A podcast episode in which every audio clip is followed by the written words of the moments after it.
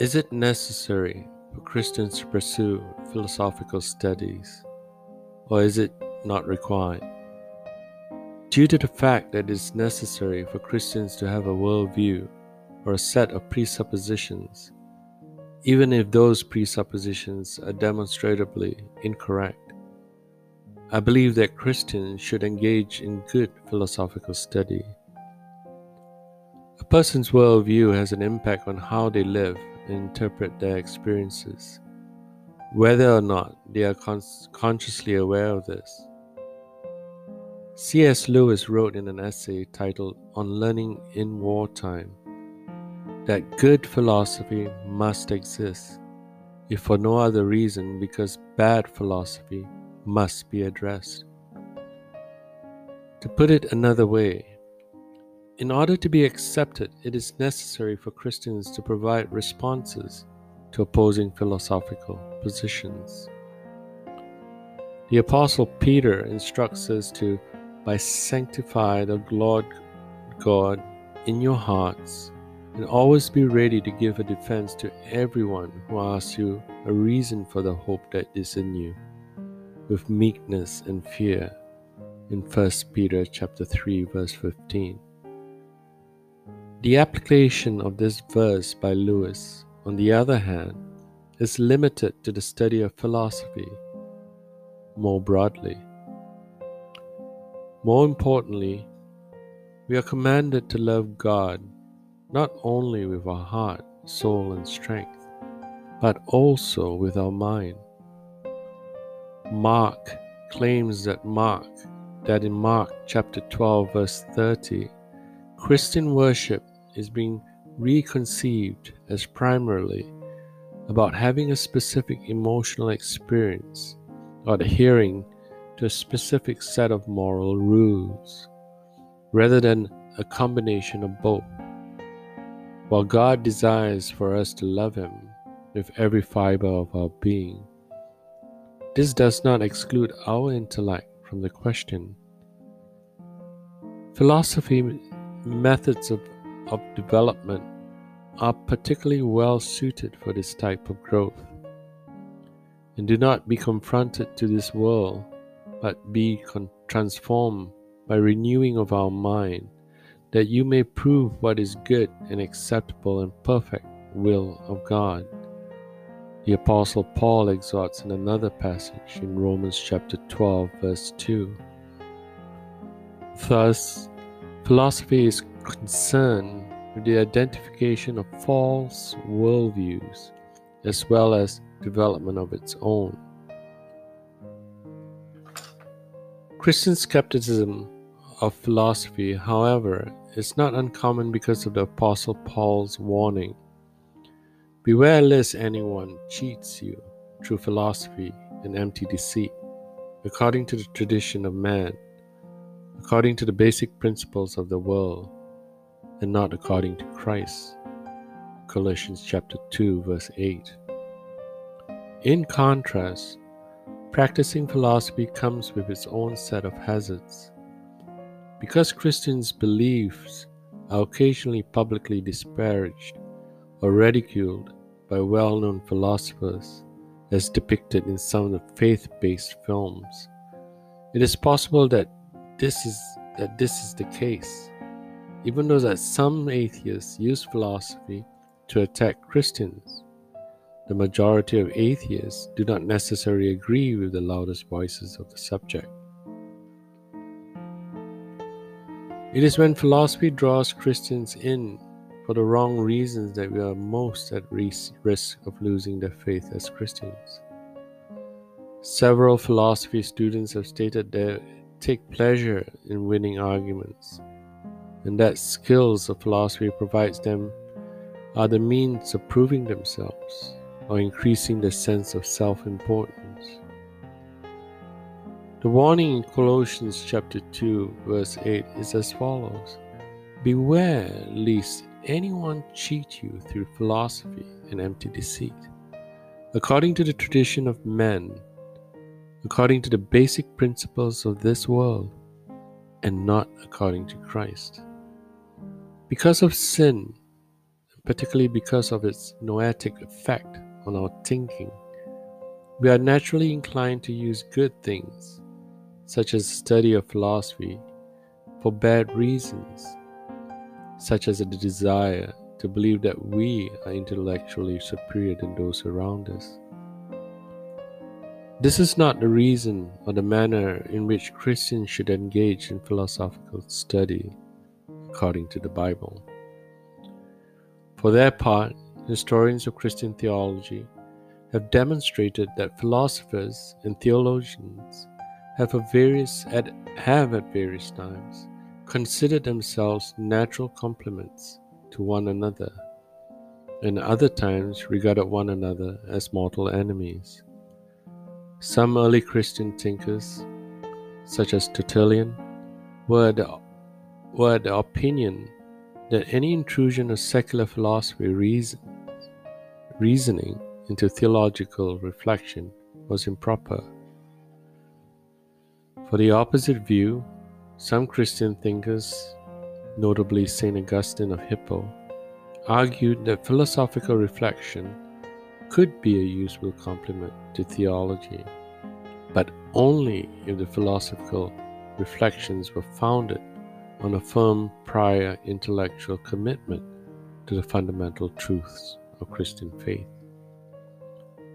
As a result, the legitimacy of philosophy was determined in part by the legitimacy, by the legitimacy of the religious commitments that underpin, underpin the philosophy.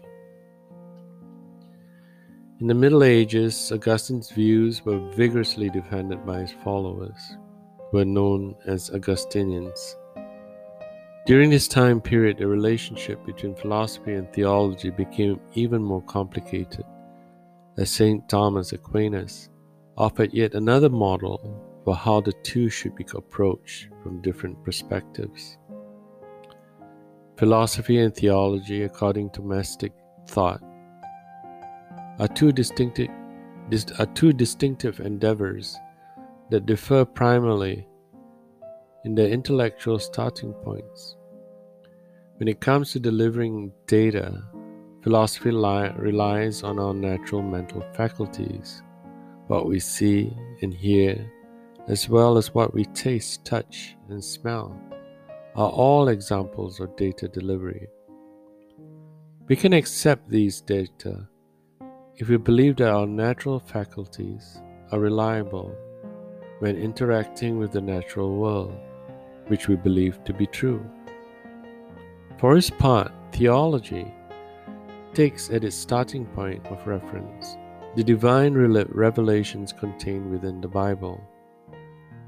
On the basis of divine authority, it is possible to accept these data as a way that is analogous to the way in which we accept claims made by the physics professor about the fundamental facts of physics, for example. It is distinguishable between theological arguments and philosophical arguments in that theological arguments have at least one of their premises deprived from revelation, whereas philosophical arguments do not have at least one of their premises derived from revelation and thus fall into the domain of philosophy. In light of the clear distinction between philosophy and theology that is established by the way of thinking about the two disciplines, it is theoretically possible that the conclusions reached by one discipline may be contradicted by the conclusions reached by another discipline. For their part, proponents of this model believe that any such conflict should be only superficially apparent. It is impossible for the claims made by one philosopher to conflict with the claims of another theologian, because God created and revealed a world that is accessible to both philosophers and theologians. This is true unless either the philosopher or theologian has made an error prior to making their claims. Each time we look forward into the world today, we are faced by so many choices and judgments that our discernment is called to play. But the problem today is that we have been molded within the within the chronological development over time that has reaccustomed our, our thinking into accepting what is today plainly basically acceptable among the masses. We are being reprogrammed through intellectual and subjective manner ways to look at life in a manner that is devoid of any divine relationship. It is key for us as Christians to be able to link philosophy and theology together and look for that relationship whereby questions asked in philosophy are ultimately answered in theology. This same principle applies in the arena of science. Darwinism and all the different theo- theologies, uh, theories that has been developed over time has always sought to disassociate humanity with any point of reference outside our reality. As science developed and proved that this creation that existed began at one single point known as the singularity. Science cannot prove prior to that cre- that creation singularity. As we everything is created ex nihilo, there is nothing before. As science sought to look at solving this problem by proposing ideas and concepts that call us to accept it out of faith. We have a, a worldview that calls us in faith into believing in a creator. On the other hand, we have science that calls us in faith into looking at multi universes, different realms of different existences. This is where philosophy itself should come into play. If science proposes an acceptance to, in faith, to a thesis of creation and where we came from, why is it so difficult to simply accept the reality that we are created beings of one Creator, our God in heaven. The uniqueness of the Christian faith is that what has been taught and, and, and we have been exposed to brings logical coherency to the reality of our Creator. How can anyone today even think that we could exist or continue to exist in the manner that we have been living? Look at the world around us and you realize it's in utter chaos. But there is some sense of coherency amongst all this chaos. And we don't see it because this, it is through the Creator that will ultimately bring all this back into a coherent and viable ending. A creator that realized that his creation had fallen, fallen way, way and far, far away from Him. That He would come into our existence and put things right.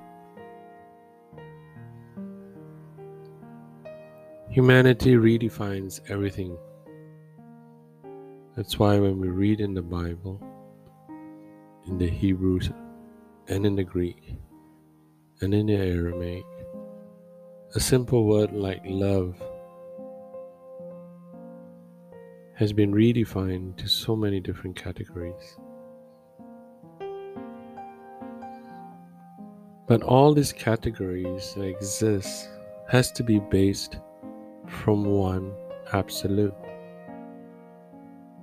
And the Bible makes it very clear that absolute lays with God. How do we know that? Because the Bible reveals to us that relationship from God. Not only does the Bible re- reveal it, but the reality and the evidence shown of a man named Jesus Christ who existed 2,000 years ago, who walked the grounds that we live on, who spoke, healed, and prayed he lived a life that none of us could live, and no other prophet or proclaimed spiritual leader could ever live today or then. It's the manner of the man himself. It's the manner of the way he lived. It's the evidential proof shown in his life. And it's the evidence and the reality and the historical fact that on one day on a hill in Calvary, a man gave up his life on the cross. Those around him saw a man unjustly sentenced to death. But today we know that He died for a reason. We, many non believers say it is utterly unacceptable to even think of a God who would die because He's God. Why would God die? He died because of His love for us a love that is undefined within human form. It is the agape love, it is the divine love of God that He gave up His life